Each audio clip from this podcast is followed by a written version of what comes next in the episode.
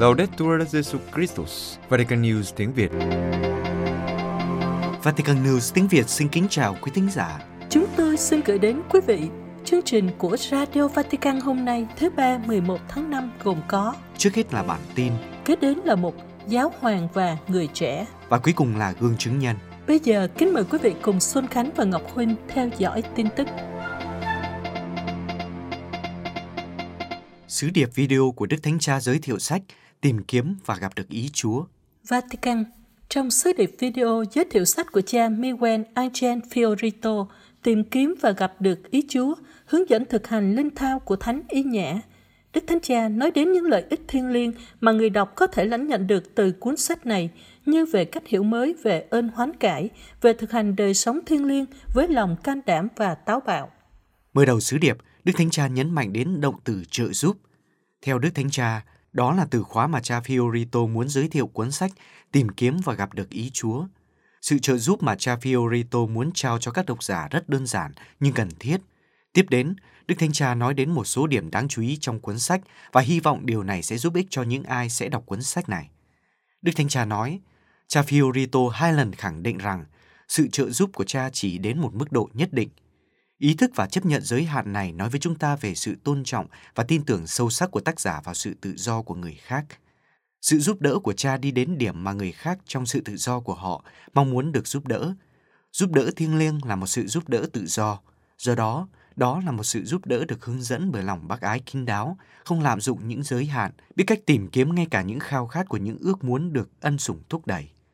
Với mong muốn có thể giúp đỡ những ai đang thực hành đời sống thiêng liêng, thực hành một bước tiến với lòng can đảm và táo bạo. Vì cha Fiorito viết sách theo hình thức gồm những bài đọc thiêng liêng, Đức Thanh Cha khuyên các độc giả cần phải đọc và sử dụng sách trong cùng một sự năng động và tinh thần như chính tác giả. Liên quan đến chủ đề hoán cải, điều thường được nói đến trong linh thao và cũng được cha Fiorito trình bày ở phần mở đầu. Đức Thanh Cha nhận xét rằng, trong các bài thực hành, tác giả không trình bày một cách căng thẳng về sự hoán cải. Hoán cải mang một hình thức mới, có nghĩa là phù hợp với những gì mới, có một cuộc sống mới, một lối sống mới, có các tiêu chí và chọn lựa của Thiên Chúa. Hoán cải không mang một đặc tính chức năng, cũng không nhằm mục đích tự hoàn thiện, nhưng là hướng đến sứ vụ, ơn gọi của mỗi người trong cuộc sống. Điều này thấy rõ nơi Thánh Phêrô. Khi Chúa kêu gọi, Chúa không yêu cầu ông phải thay đổi tất cả những khiếm khuyết, nhưng mời gọi ông ra khỏi chính mình để loan báo tin mừng. Kết thúc sứ điệp, Đức Thánh Cha hy vọng cuốn sách sẽ giúp cải thiện cuộc sống cho tất cả những ai muốn thực hành thiêng liêng. Hàng trăm người Palestine và cảnh sát Israel bị thương trong các cuộc đụng độ ở Jerusalem. Jerusalem Các cuộc đụng độ liên tiếp giữa lực lượng cảnh sát Israel và những người trẻ Palestine ở Jerusalem trong những ngày qua khiến cho hàng trăm người Palestine và khoảng 20 cảnh sát Israel bị thương. Cộng đồng quốc tế, trong đó có Đức Thánh Cha Francisco, theo sát diễn biến của tình hình với sự quan tâm lo ngại. Đức Thánh Cha cầu nguyện để thành Jerusalem là nơi gặp gỡ, nơi cầu nguyện và hòa bình, không có bạo lực và xung đột. Cảnh báo tại Jerusalem vẫn ở mức cao với bạo lực mới bùng phát gần khu vực đền thờ Hồi giáo, kết hợp với cuộc tuần hành lá cờ do những người Do Thái theo chủ nghĩa dân tộc cổ vũ. Có hai yếu tố dẫn đến sự leo thang căng thẳng trong những ngày gần đây. Thứ nhất là Israel cử hành Ngày Quốc tế Jerusalem, ngày kỷ niệm cuộc chinh phục thành phố vào năm 1967 của quân đội với ngôi sao David, theo truyền thống được tôn vinh bằng một cuộc diễu hành với lá cờ. Thứ hai là phán quyết của tòa án liên quan đến việc Israel đe dọa đuổi hàng chục người Palestine ra khỏi một quận phía đông Jerusalem vì lợi ích của những người định cư Do Thái. Trong những cuộc đụng độ vào ban đêm, những người biểu tình Palestine đã ném gạch đá về phía cảnh sát Israel và cảnh sát đã đáp trả bằng cách sử dụng lựu đạn và vòi rồng. Bạo lực tập trung gần cổng Damascus trong thành cổ Jerusalem. Các nguồn tin y tế của Palestine nói về nhiều trường hợp bị thương. Các cuộc ẩu đả giữa hai chiến tuyến cũng đã xảy ra vào cuối tuần qua ở phía bắc thành phố Haifa và gần Ramallah ở bờ Tây. Quyền Thủ tướng Israel, ông Benjamin Netanyahu, ủng hộ việc xử lý trật tự công cộng và sử dụng vũ lực của cảnh sát đối với người biểu tình Palestine. Ông nói, chính phủ sẽ không cho phép bất kỳ phần tử cực đoan nào phá hoại sự yên tĩnh trong thành phố, mặc dù tình hình hiện đã vượt quá tầm kiểm soát và có nguy cơ leo thang mạnh mẽ hơn nữa khi Israel trải qua một cuộc khủng hoảng thể chế và chính trị có thể phá hoại sự ổn định của khu vực. Trong khi đó, Jordan, quốc gia bảo vệ nơi thánh của người Hồi giáo ở Jerusalem, đã lên án việc sử dụng vũ lực của Israel. Bên cạnh đó, Ai Cập, Thổ Nhĩ Kỳ, Pakistan, Qatar cũng như Bahrain và các tiểu vương quốc Ả Rập Thống Nhất, những quốc gia đã bình thường hóa quan hệ với Israel vào năm ngoái, cũng đã lên án mạnh mẽ Israel. Tunisia đã yêu cầu một cuộc họp khẩn cấp của Hội đồng Bảo an Liên Hiệp Quốc vào chiều ngày 10 tháng 5.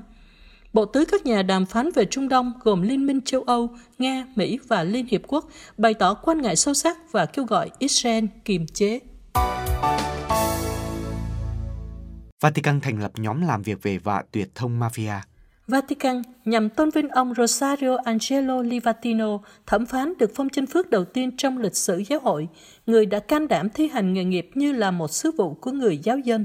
Bộ Phục vụ Phát triển Con người Toàn diện đã thành lập một nhóm làm việc về và tuyệt thông mafia. Mục đích hoạt động của nhóm là đào sâu chủ đề mafia, cộng tác với các giám mục trên thế giới, thúc đẩy và hỗ trợ các sáng kiến, Thông báo về việc thành lập nhóm được đưa ra vào Chủ nhật mùng 9 tháng 5 có liên quan đến việc phong chân phước cho thẩm phán chống mafia Rosario Angelo Livatino. Cũng vào Chủ nhật, tại buổi đọc kinh lại nữ vương thiên đảng, Đức Thánh Cha cũng nhắc đến vị thẩm phán này và ca ngợi ông là vị tử đạo của công lý và đức tin, một chứng nhân của tin mừng đã chết một cách anh hùng. Ngài mời gọi mỗi người, đặc biệt là các thẩm phán theo mẫu gương của chân phước, bằng cách trở thành những người bảo vệ trung thành cho tính hợp pháp và tự do. Nhóm làm việc gồm 8 người, tất cả đang ở tuyến đầu trong cuộc chiến chống mafia, như đức cha Michele Penisi, giám mục Sicilia, ông Giuseppe Pignatone, Chủ tịch Tòa án Quốc gia thành Vatican, ông Loan Alexandro Pop, thành viên của Hội đồng Tòa Thánh về các văn bản luật. Ông Vittorio Alberti, điều phối viên của nhóm làm việc cho biết, sáng kiến này là một bước tiến trong sự dấn thân về vấn đề mafia của Bộ Phục vụ Phát triển Con Người Toàn diện đã được khai sinh cách đây 4 năm – Thực tế, vào năm 2018, Đức Hồng Y Peter Tucson đã lập một mạng lưới toàn cầu chống tham nhũng, tội phạm có tổ chức và mafia. Vì vậy, nhóm làm việc này sẽ tiếp tục công việc đã được khởi xướng. Ông Vittorio giải thích thêm, mục đích của chúng tôi là nhằm nâng cao nhận thức về chủ đề này và tạo dựng một tâm thức phản đối nghiêm túc. Khía cạnh văn hóa, huấn giáo và giáo luật sẽ là trọng tâm của những suy tư cho quá trình làm việc. Đây là một vấn đề dứt khoát trong việc loại bỏ mọi thỏa hiệp có thể có của công giáo đối với mafia. Điều căn bản là sự khẳng định một lần nữa cho mãi mãi, đó là không thể thuộc về mafia và đồng thời là một phần của giáo hội. Sau đó, chúng tôi muốn xây dựng một sự chăm sóc mục vụ mới, một con đường văn hóa trước hết liên quan đến các nạn nhân, làm việc với các tù nhân bằng cách đồng hành với họ trên con đường hy vọng. Tiếp nối lập trường của các vị tiền nhiệm, Đức Thánh Cha Francisco cương quyết lên án hoạt động của mafia. Gần đây nhất vào năm 2016, trong bài giảng thanh lễ tại giáo phận Cassano, một vùng bị mafia hoành hành, Ngài đã tuyên bố, những kẻ mafia, họ không ở trong tình hiệp thông với Thiên Chúa, họ bị tuyệt thông. Caritas châu Âu kêu gọi cứu trợ Ukraine. Roma, Đức ông Michael Landau, Chủ tịch Caritas châu Âu, lên tiếng kêu gọi các bên tham chiến tại thành phố Kramatos và các khu vực lân cận khác cho phép các tổ chức nhân đạo tiếp cận an toàn, không cản trở đối với những người đang gặp khó khăn. Sau khi được ông Andriy Vaskovich, Chủ tịch Caritas Ukraine tháp tùng trong cuộc viếng thăm 3 ngày đến Ukraine, Đức ông Michael Lando, Chủ tịch Caritas châu Âu, đã lên tiếng kêu gọi đảm bảo quyền tiếp cận viện trợ nhân đạo, không bị cản trở cho tất cả mọi người ở miền đông Ukraine và tôn trọng quyền của người dân. Đức ông Lando cho biết tại thành phố Ramatok và các khu vực lân cận khác, những vi phạm gần đây về lệnh ngừng bắn và sự lây lan của đại dịch càng làm nổi bật thêm tính dễ bị tổn thương của những người đang gặp khó khăn. Đây là khu vực do quân đội Kiev canh giữ dọc theo đường biên giới với các vùng lãnh thổ dưới sự kiểm soát của những người ly khai. Hiện Caritas địa phương đang hỗ trợ lương thực, dịch vụ y tế và các chương trình hỗ trợ tâm lý cho người dân và những người phải di tản nội bộ. Trước những căng thẳng leo thang, Caritas châu Âu bày tỏ lo ngại vì điều này sẽ làm cho ngày càng có nhiều người thường dân bị ảnh hưởng. Nhiều người trong số họ là người già hoặc những người thuộc nhóm những người dễ bị tổn thương đã từng phải chịu các vụ đánh bom. Do xung đột và không có việc làm, nhiều người trẻ đã bỏ lại người già và ra đi. Từ đây, Caritas châu Âu kêu gọi các bên tham chiến, cho phép các tổ chức nhân đạo tiếp cận an toàn, không cản trở những người đang cần được giúp đỡ, vì đây là một nguyên tắc căn bản của luật nhân đạo quốc tế. Chúng tôi yêu cầu các bên tôn trọng quyền và nhân phẩm của những người đã không làm gì sai trái, nhưng lại đang phải sống trong những ngôi nhà hiện là khu vực chiến sự. Trong lời kêu gọi, Chủ tịch Caritas châu Âu cũng đã bày tỏ sự cảm kích và đánh giá cao các việc làm của Caritas địa phương vì hoạt động không mệt mỏi cho ích lợi của người dân. Sau cùng, Đức ông Lando kêu gọi các quốc gia châu Âu tăng quỹ cho viện trợ nhân đạo. Ông nhấn mạnh, chúng sẽ được sử dụng để cứu sống và bảo đảm phương tiện sinh sống ở Ukraine. Kenya tuyên bố địa điểm Đức Thánh Cha cử hành thánh lễ hồi năm 2015 là di tích quốc gia. Kenya các giám mục Kenya vui mừng thông báo rằng khuôn viên của Đại học Nairobi ở Kenya, nơi Đức Thánh Cha Francisco dân thánh lễ trong chuyến viếng thăm Kenya hồi tháng 11 năm 2015, đã được chính phủ của quốc gia Đông Phi này tuyên bố là di tích quốc gia. Quyết định của Bộ trưởng Thể thao, Văn hóa và Di sản lịch sử được đăng trên công báo của Cộng hòa Kenya ngày 30 tháng 4 vừa qua nhấn mạnh rằng nơi này có ý nghĩa lịch sử và giá trị đặc biệt. Trong sắc lệnh, Bộ trưởng xác định toàn bộ tòa nhà và khu liên hiệp thể thao liền kề của Đại học Nairobi cũng như khu vực xung quanh được tuyên bố là di tích quốc gia. Tòa nhà được gọi là Pampan Dias có ba phòng lớn, đầy đủ tiện nghi, được sử dụng làm phòng thánh cho Đức Giáo Hoàng, các hồng y và giám mục người Kenya, cũng như các giám mục thuộc phái đoàn của Vatican. Một nhà nguyện cũng được thiết kế có một nhà tạm nơi cất giữ mình thánh sau thánh lễ của Đức Giáo Hoàng. Giáo hội Công giáo Kenya đã hoan nghênh quyết định của chính phủ cho phép lưu giữ các hoạt động của Đức Thánh Cha trong chuyến thăm 3 ngày tại đất nước của họ. Trong báo cáo của Hiệp hội các thành viên của Hội đồng Giám mục Đông Phi, Đức cha Philip Anon Aniolo, Chủ tịch Hội đồng Giám mục Công giáo Kenya cho biết, chúng tôi sẽ viết lịch sử chuyến thăm của Đức Giáo Hoàng ở đó để mọi người có thể đọc nó và các thế hệ tương lai có thể tìm hiểu thêm về chuyến thăm này của Đức Giáo Hoàng. Giáo hội Công giáo Pháp tham gia ngày liên đới với Kitô hữu của các giáo hội Đông phương. Pháp, Chủ nhật ngày 9 tháng 5, Hiệp hội Công giáo Pháp Over Orient đã tổ chức ngày quốc tế liên đới với các Kitô hữu giáo hội Đông phương lần thứ tư. Người Công giáo được mời gọi tham gia cầu nguyện với các giáo hội Đông phương hiệp thông với giám mục Roma, bao gồm Công giáo Armenia, Kande, Copte, Ethiopia và Eritrea ở châu Phi, Menkit, Hy Lạp, Maronit, Syria, Siromalaba và Siromalankara ở Ấn Độ. Mục đích của sáng kiến này là tăng cường mối liên kết giữa các Kitô hữu phương Tây và phương Đông. Nhiều người trong số họ vẫn đang bị đàn áp và chiến đấu để tồn tại ở một số quốc gia trên thế giới. Trong một sứ điệp, Đức cha Pascal Gonish, Chủ tịch Hiệp hội Erdorian nói, vào ngày này, chúng ta được mời gọi cầu nguyện trong tình hiệp thông huynh đệ để mang lại những dấu hiệu hy vọng cho nhau. Ngài nhấn mạnh rằng lịch sử của các ký tơ hữu Đông phương là lịch sử của nền văn minh của chúng ta, nền văn minh của người Ai Cập và vùng Lưỡng Hà, của Kinh Thánh, của người Hy Lạp và của người Roma cổ đại. Nếu không có chúng, châu Âu không thể hiểu được bản sắc của chính mình. Nhắc lại chuyến viếng thăm Iraq hồi tháng 3 của Đức Thánh Cha, đặc biệt là cộng đoàn Karakos, Đức cha Gonis nói – nhìn thấy những sức mạnh của ánh sáng và tình yêu được hỗ trợ bởi lòng can đảm và đức tin của Kitô hữu Iraq và tất cả các giáo hội trong khu vực là điều phi thường.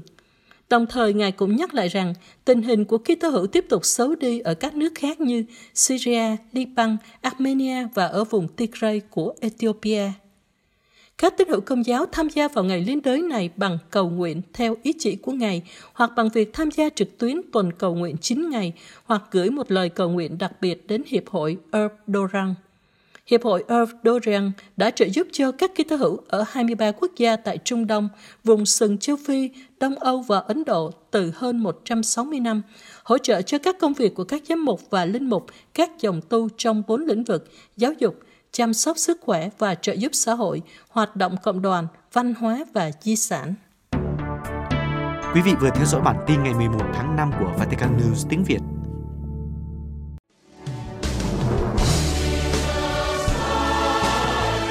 Vatican News tiếng Việt Chuyên mục Giáo hoàng và người trẻ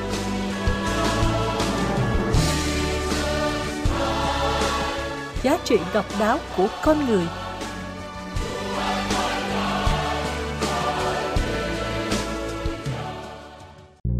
Xin chào, chào mừng các bạn quay trở lại với chương trình Giáo Hoàng và Người Trẻ. Và như thường lệ với người dẫn chương trình là mình, Jen Kabur Và Trung Hưng Các bạn thân mến, chương trình Giáo Hoàng và Người Trẻ Một không gian gặp gỡ giữa những giáo huấn và quan điểm của giáo hội. Với những quan điểm, suy tư và chia sẻ của những bạn trẻ hôm nay. Chương trình là nhịp cầu kết nối tư tưởng. Là không gian kết nối tiếng nói. Và chung tay vào hành động vì tin mừng. Các bạn nhé. Ô oh la la, hôm nay lại được gặp thầy nữa rồi. Ồ, vậy là vui hay là mừng? Ờ lộn, vậy là vui hay là không vui hả bạn trẻ? Nè, chờ con, cho con 5 giây để coi thời tiết xem ừ, Thời tiết hôm nay đẹp. Và như văn thơ có hay nói đó là Cảnh vui người có buồn đâu bao giờ. Ồ, hôm nay bạn trẻ còn lấy thơ là người ta ra chế nữa ha. Thôi vậy tạm cất chuyện thời tiết lên nóc tủ đi ha. Giờ chúng ta vào chương trình hôm nay đi. Đúng đúng đúng rồi thầy, cất đi Chứ cô giáo dạy văn con buồn á. Nói mới nhớ mấy cái tuần vừa rồi á thì uh, chúng mình đã cùng bàn với nhau về chủ đề truyền thông của người trẻ và và với con nhé con thấy là khá là ấn tượng á. Tại cho dù là mình không có quá nhiều thời lượng để đi sâu nhưng mà cũng gợi ra những cái suy tư về quyền của con người rồi những cái tác động rất là lớn của nó với chúng ta nên là chúng ta cần suy nghĩ nghiêm túc về người khác khi mà sử dụng nó. Nhưng mà mình à, nói uh, sâu sâu điếp điếp thế thôi chứ nhiều khi thì con vẫn tào lao lắm. Ồ, thấy bạn trẻ nói tào lao nghe có vẻ giống nói như căn tính của mình đó ha. Ơi khi con thấy là vốn là cái từ con nó được đặt trước cả từ người mà thầy với lại à, với con nghĩ thì mỗi người cũng đều đang đi trên cái con đường riêng của mình để phát triển bản thân nữa Ồ, hay hay đó ha Tự nhiên bạn trẻ hôm nay gợi cho mình về đề tài Bỏ tàu theo lao thử xem đi Hả? Ủa cái gì? Sao mà bỏ tàu theo lao? cái gì mà tào tào lao bí đao gì gì hôm nay sao nghe chơi lớn quá thầy vì mình là người trẻ mà hôm nay chúng mình thử mạnh dạn vào một chủ đề mà mình nghĩ là không mới mà cũng có lẽ là không bao giờ cũ xem thế nào ha uh-huh. chà nay con thấy thầy thích chơi chữ quá nhưng mà ừ, hơi khó hiểu con chưa đang chưa hiểu rõ lắm là thầy đang muốn nói về điều gì nữa nè ok ok vậy ngưng màn chém gió ở đây nha chúng mình hôm nay sẽ có một uh, series các đề tài có liên quan đến giá trị độc đáo của con người. Ừ, wow, con thấy chủ đề này nghe là thấy hay rồi đó. Nhưng mà thầy nói rõ hơn tí được được không? Tại vì cứ cũ cũ mới mới rồi tàu với lao là chính xác là cái gì ạ thầy? Vậy à, bây giờ nha, trước hết mình thử hỏi Gen xem coi là Gen nghĩ thế nào khi mà chúng ta nói về giá trị độc đáo của con người. À, theo con nhé, Gen Z nhé là thì càng về sau thì con thấy là khi mà nói về giá trị độc đáo thì tụi con là càng đi theo những cái mà tính cách rồi cá tính rồi khả năng riêng của mình á mà đặc biệt là với cái nhìn của người công giáo thì với con đó là những cái điều tốt đẹp cá tính riêng mà Thiên Chúa đặt để nơi mình. Vậy hôm nay chúng mình thử bàn về đề tài thai nhi và những góc chia sẻ của người trẻ để từ ờ, cái đề tài này nè chúng mình sẽ hiểu như thế nào về giá trị độc đáo của con người xem thế nào ha. À, thai nhi à? Wow, con nghĩ là nếu nói về giá trị độc đáo và thai nhi thì đây không những là chủ đề không cũ không mới mà là nóng luôn á. Và thực sự thì đây là đề tài mà riêng tụi con thôi cũng khó tìm được sự đồng thuận với nhau á. Ok, vậy để xem đề tài này chúng mình sẽ đi như thế nào. Vậy bây giờ mình mời Jen và các bạn nghe đài cùng lắng nghe vài quan điểm của bạn trẻ về câu hỏi có lẽ ai cũng biết nhưng xem người trẻ nói như thế nào về thai nhi nhé.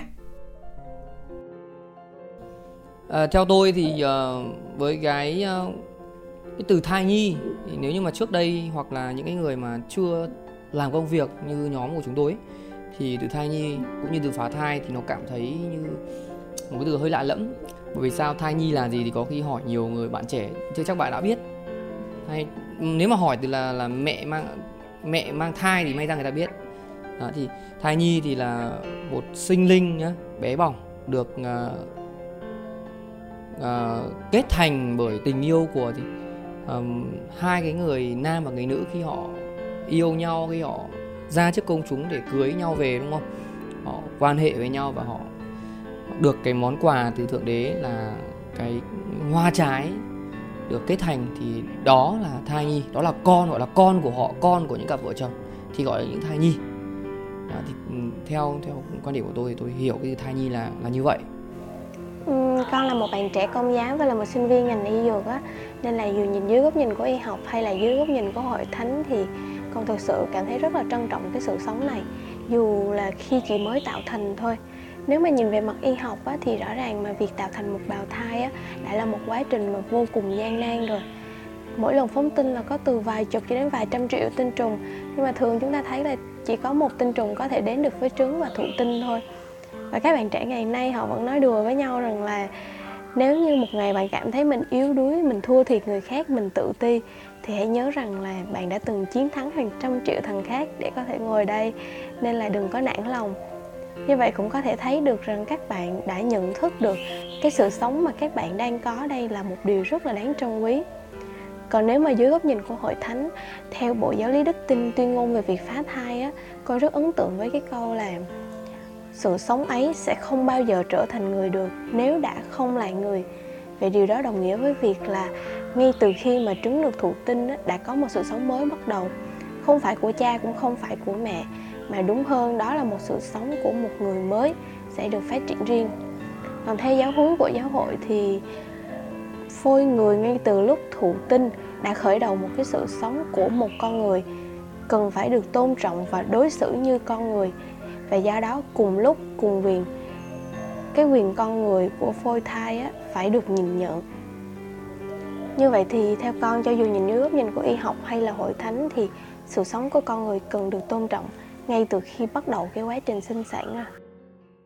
nhưng mà nếu mà đã nói đến thai nhi thì con có một cái cảm nghiệm rất là sâu sắc mà mà anh cũng có chia sẻ. Đó là đó là thai nhi nó lên là cái tạo tác từ tình yêu của hai người. Bởi vì cá nhân con á, con con gặp rất là nhiều trường hợp mà các anh chị hiếm muộn hay là vô sinh đó và dường như ở những người mà người nam người nữ họ yêu nhau thôi ấy, thì cái mong muốn họ có con với nhau nó đến một cách rất là tự nhiên á. Và một điểm nữa ngay cả ngay cả dân gian người ta cũng có nói đó là con cái thì trời cho và người công giáo mình thì mình cũng thấy được ở đây cái cái cái mong ước tự nhiên khi mà hai người yêu nhau á. Và cái cái trời cho nghĩa là Chúa cho nó là một cái sự cộng tác thiêng liêng với cái với cái công trình tạo dựng của Chúa vì chính Thiên Chúa cũng vì yêu mà tạo con người mà và đặc biệt là trong Đô Cát có một cái câu mà con thấy cái giá trị của con người nó rất là được nâng lên đó, đó là con người là thụ tạo duy nhất ở trần gian được Thiên Chúa dựng nên bởi vì chính họ. Ok, cảm ơn Jen đã chia sẻ ha. Ở đây á, mình sẽ kết nối những góc nhìn về thai nhi vừa các bạn trẻ vừa chia sẻ đó với quan điểm của Lucas khi nói về con người nhé. Với từ người á. À, ta sẽ diễn tả một sự thật đó là mỗi người có một phẩm giá bất khả xâm phạm. Con người được dựng nên theo hình ảnh của Thiên Chúa. Và đây là đức tin của chúng ta đó nha bạn trẻ. Nhớ giáo lý hồi còn nhỏ học không? Dạ, yeah. có, có nhớ chứ. Và vì vậy đó, con người là một thụ tạo của Thiên Chúa qua đó biểu hiện chính đấng tạo hóa của mình trong công trình sáng tạo. Đấy, đấy, đồng ý là từ con thì đứng trước từ người nhưng mà từ người cao trọng vô cùng đó.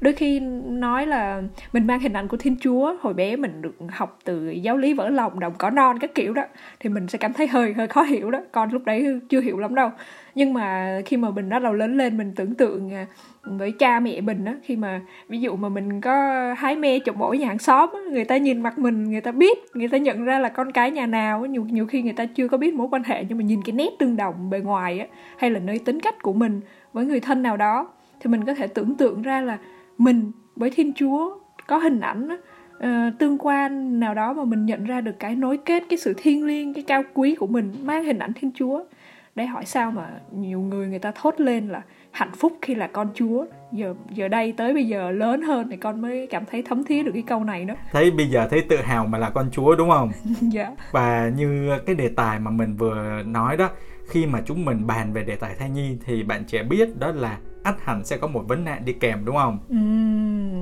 nghe tới đây là con và mọi người nghe đài chắc cũng đoán được là thầy đang muốn nói về vấn đề nào phá thai đúng không? Đúng rồi, chúng mình và có lẽ các bạn nghe đài á, có thể đã đọc hoặc là nghe ở đây đó về vấn nạn rồi thống kê về nạn phá thai. Vậy bây giờ, chúng mình cùng nghe từ quan điểm của người trẻ về vấn nạn phá thai nhé. Thì ờ, về cái tình trạng nạn phá thai này thì nó được nằm trong cái phần thứ hai của cái bài truyền thông mà tôi rất là thường hay đi truyền thông trong các lớp giáo lý hôn nhân, cũng như các giáo sứ về cái vấn đề bảo vệ bảo vệ đời sống cũng như là về vấn đề phá thai này và như chúng ta nếu có theo dõi về những cái số liệu mà được thống kê từ những cái bộ kế hóa gia đình thì hàng năm ở tại Việt Nam thôi nó có từ 1,2 cho tới 1,6 triệu ca đã phá thai. Đó là con số mà người ta thống kê hay nói cách khác là con số bồi nổi. Còn con số chìm thì nó còn nhiều hơn nữa vì sao? Uh, có những phòng khám hay có những ngay những bà mẹ đi người ta khi mà người ta thực hiện những cái ca nạo phá thai xong, thì người ta không có, gọi là là là là chôn cất các em theo một cách là, lẽ thường ấy ý tôi muốn nói là gì? Họ sẵn sàng, họ xả nắp bồn cầu này, rồi họ mang các thai nhi đến những cái nơi bãi rác hay như sông suối, hay thậm chí gần đây ờ, trên báo ở Việt Nam có một cái bài có đăng tải là người mẹ còn ném con từ trên từng ở linh đàm xuống cơ. Cái đó là những cái mà tôi đang muốn nói là gì có những số bề bề chìm. Nhưng uh, cơ bản thì uh, theo người ta thống kê là có 1,2 đến 1,6 triệu ca đã phá thai hàng năm tại Việt Nam. Và với cái lứa tuổi từ 15 cho tới 19 tức là các bạn học sinh cho đến sinh viên tức là gọi là giới trẻ đi thì có từ 3 cho đến 600 nghìn ca nạo phá thai thực hiện bởi họ. Còn một con số rất là khiêm tốn mà các nhóm bảo vệ sống ở miền Bắc tức là tới những phòng khám hay những bệnh viện để có thể xin các em thai nhi đến về để an táng thì cái con số đó chỉ có 65.000 em được an táng thôi. À, thì còn lại những em kia không được an táng thì như tôi vừa nói rồi đúng không ạ? Thì sẽ được giải quyết theo những cách tôi đang nói ở trên rồi. Ừ, con và cộng sự của con đã cùng nhau tìm hiểu về các số liệu đặc biệt là có một bài nghiên cứu về tình trạng nạo phá thai ở tuổi vị thành niên tại thành phố Hồ Chí Minh á, thì nhận được những con số thực sự khiến người ta phải giật mình. Cái số lượng phá thai hàng năm cao hơn cả số ca sinh thường nữa. Và các bác sĩ cho hay là cái độ tuổi phá thai đang ngày càng trẻ hóa dần. Và đa số các bạn trẻ hiện nay thì đều có cái xu hướng là nhanh gọn bí mật. Nên các chuyên gia cho rằng mà những con số mà thống kê được tại các bệnh viện cũng chỉ khoảng 1 phần 3 thôi. Còn lại nằm ở các phòng khám chui, các chỗ phá thai tư nhân không đảm bảo an toàn và con cũng là một bạn trẻ chưa có gia đình và thực sự cảm thấy rất là lo lắng và buồn cho các bạn, những người mà đã và đang có cái ý định giết con của mình á. Các bạn cho rằng việc phá thai chỉ là để loại bỏ đi cái gánh nặng, cái phiền phức thôi. Nhưng con không biết là sau khi mà phá bỏ đi rồi thì liệu các bạn có được bình an hay không? Vì rõ ràng mà theo y học thì cái việc phá thai để lại thực sự rất là nhiều di chứng luôn, đặc biệt là có thể dẫn đến vô sinh và thậm chí là tử vong nữa không chỉ là thể lý mà cả tâm lý cũng bị ảnh hưởng rất nhiều. Khi em còn học ở dưới quê thì uh, em luôn nghĩ rằng cái chuyện uh, quan hệ tình dục thì nó rất là ít. Bởi vì nó có thể ảnh hưởng bởi uh, những phong tục tập quán ở dưới quê nơi mình nơi mà mình đang sinh sống. Uh, nhưng khi mà lên Sài Gòn á học được ở đây khoảng uh, 3 năm thì uh, càng ngày em cảm thấy cái việc uh, quan hệ tình dục hay là cũng như uh, việc nào phá thai thì nó diễn ra một cách thường xuyên và chuyện nó rất là chuyện bình thường cảm giác như rất là bình thường. Thì uh, nhưng mà mọi người quên mất rằng cái việc phá thai đó cũng giống như là việc mà mình đang chính tay giết người vậy.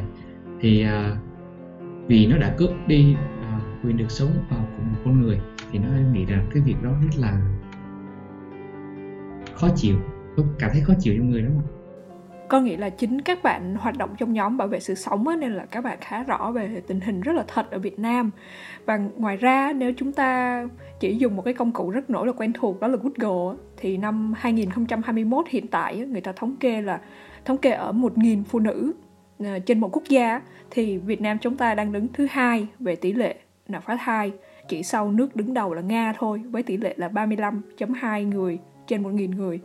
Và đây chỉ là con số như các bạn nói là chỉ là phần nổi chỉ chiếm khoảng 1 phần 3 thôi. Có thể là chỉ khoảng 1 phần 3 hay là um, một phần nhỏ thôi đó.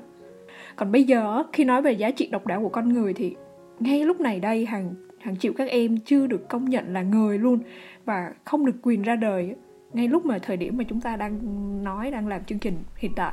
Ừ, khi nghe mấy bạn trẻ chia sẻ đó rồi nghe Gen chia sẻ nữa thì à, mình cũng sẽ góp thêm một vài góc nhìn từ phía Ducat nha.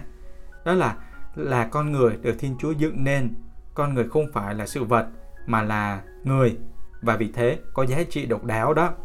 Và mình ở đây á, mình thấy cái câu này ở trong Ducat rất hay đó nha, là chúng ta là con người, thai nhi là con người chứ không phải là sự vật.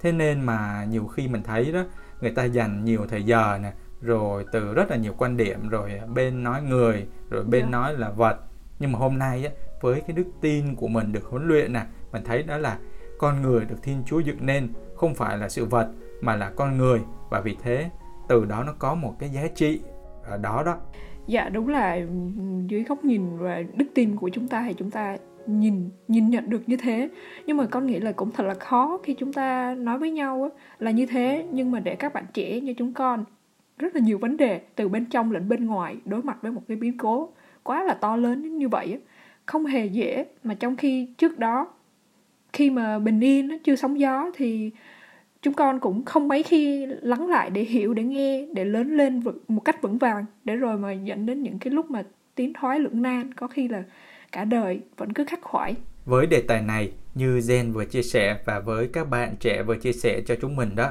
chúng ta sẽ tiếp tục lắng nghe thêm người trẻ nói gì về các nguyên nhân cũng như trải nghiệm của họ khi tham gia vào các hoạt động trong nhóm bảo vệ sự sống trong các số tiếp theo nhé. Các bạn thân mến, chương trình Giáo Hoàng và Người Trẻ rất muốn là nhịp cầu kết nối tiếng nói của Đức Thánh Cha và quan điểm của giáo hội với các bạn. Các bạn có thể cộng tác bằng cách gửi những câu hỏi hay những thắc mắc, những tranh trở hay ý tưởng cách thức sáng tạo và mới mẻ cho chương trình của chúng mình qua địa chỉ email giáo hoàng và người trẻ a gmail.com hay nhắn tin cho chúng mình qua trang Facebook Vatican News tiếng Việt hoặc để lại các dòng comment trên YouTube nhé. Hẹn gặp lại các bạn vào thứ ba tuần tới. Xin, chào và hẹn gặp lại.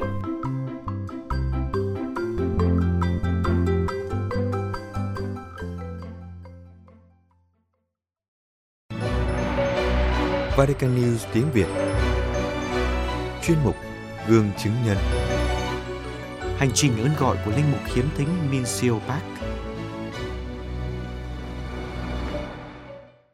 Cha Min Siêu Park là một linh mục khiếm thính người Hàn Quốc từ mong ước có linh mục khiếm thính chăm lo đời sống thiêng liêng cho những người cùng cảnh ngộ. Cha bác đã nghe được lời Chúa mời gọi trở thành linh mục thực thi sứ vụ này. Trải qua một hành trình gian nan, nhưng cuối cùng ước nguyện của cha đã được Chúa trả lời. Min Seung Park bị điếc từ năm lên 2 tuổi sau khi dùng thuốc điều trị một căn bệnh nghiêm trọng. Lên trung học, Park theo học về nghệ thuật tại một trường kỹ thuật dành cho người điếc. Dù sinh ra trong một gia đình Phật giáo, bác thích cùng với các bạn học đi đến nhà thờ. Một giáo sư nghệ thuật đã giới thiệu với bác về đức tin công giáo và khi đọc những cuốn sách của giáo sư tặng, bác đã khám phá ra điều gì đó mới mẻ và tràn đầy sinh lực trong công giáo.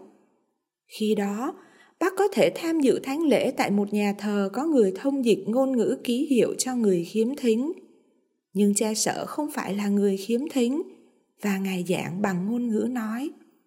Cha bác nhớ lại, một số người khiếm thính đã ngủ gật trong thánh lễ. Cha bác kể, những người khác đã thất vọng và bắt đầu bỏ đi và tôi hỏi họ các bạn đi đâu họ nói chúng tôi sẽ đến nhà thờ tin lành bởi vì mục sư ở đó một người khiếm thính nói rõ ràng và dễ hiểu và họ không muốn nghe một linh mục qua một thông dịch viên tất cả thật khó hiểu và họ cảm thấy thật buồn chán mặc dù park đã được rửa tội nhưng đức tin của cậu vẫn chưa thực sự đâm rễ sâu và cậu bị cám dỗ để quay trở lại nhà thờ tin lành, nơi các bài giảng của mục sư được truyền tải bằng ngôn ngữ ký hiệu, rõ ràng và tuyệt vời. Cha bác kể tiếp, vì vậy, tôi đã cầu nguyện và xin Chúa gửi đến cho chúng tôi một linh mục biết cách làm dấu hiệu cho những người khiếm thính.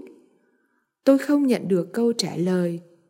Tôi tiếp tục cầu nguyện, nhưng tôi có cảm giác rằng Chúa Giêsu đang nói với tôi: "Này, tại sao không phải là con tôi nghĩ tôi làm thế nào một người điếc có thể trở thành một linh mục điều đó là không thể nhưng suy nghĩ đó thực sự bắt đầu lớn dần trong tôi rằng tôi được kêu gọi để đáp ứng nhu cầu đó.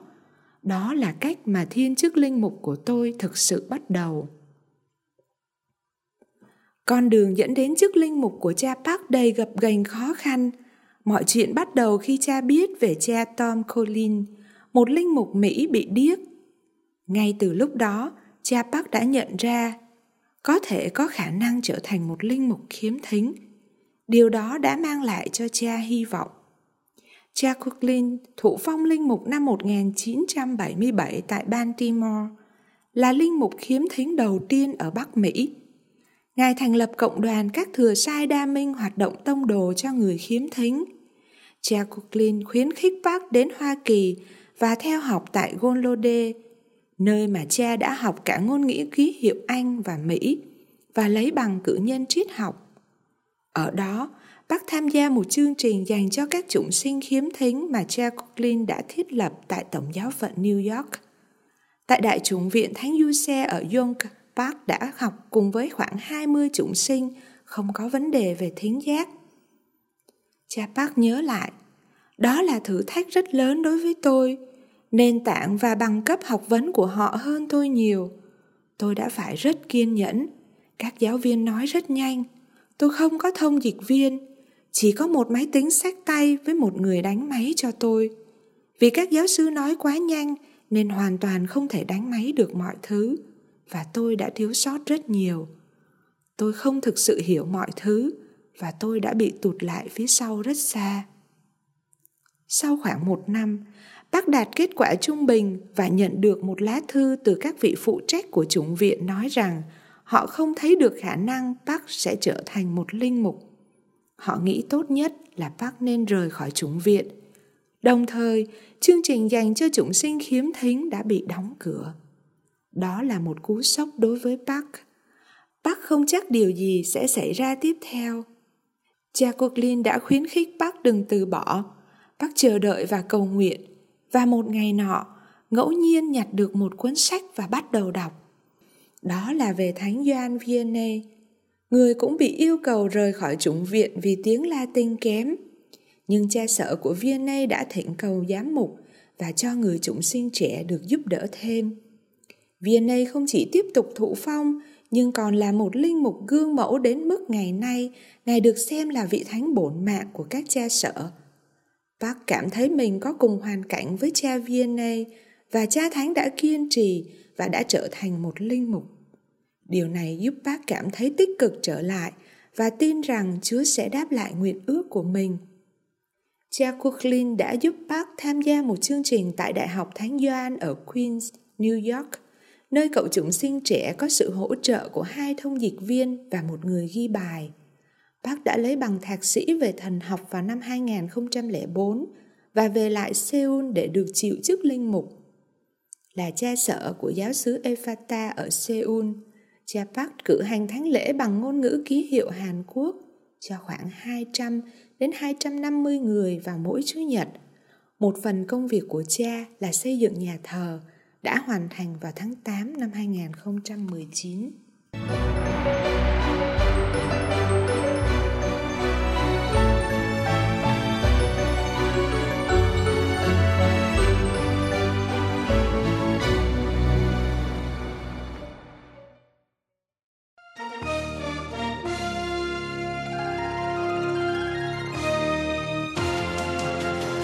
Cảm ơn quý vị đã chú ý lắng nghe chương trình Radio Vatican của Vatican News tiếng Việt. Xin Thiên Chúa chúc lành cho quý vị và toàn gia quyến. Laudetur Jesu Christus, ngợi khen Chúa Giêsu Kitô.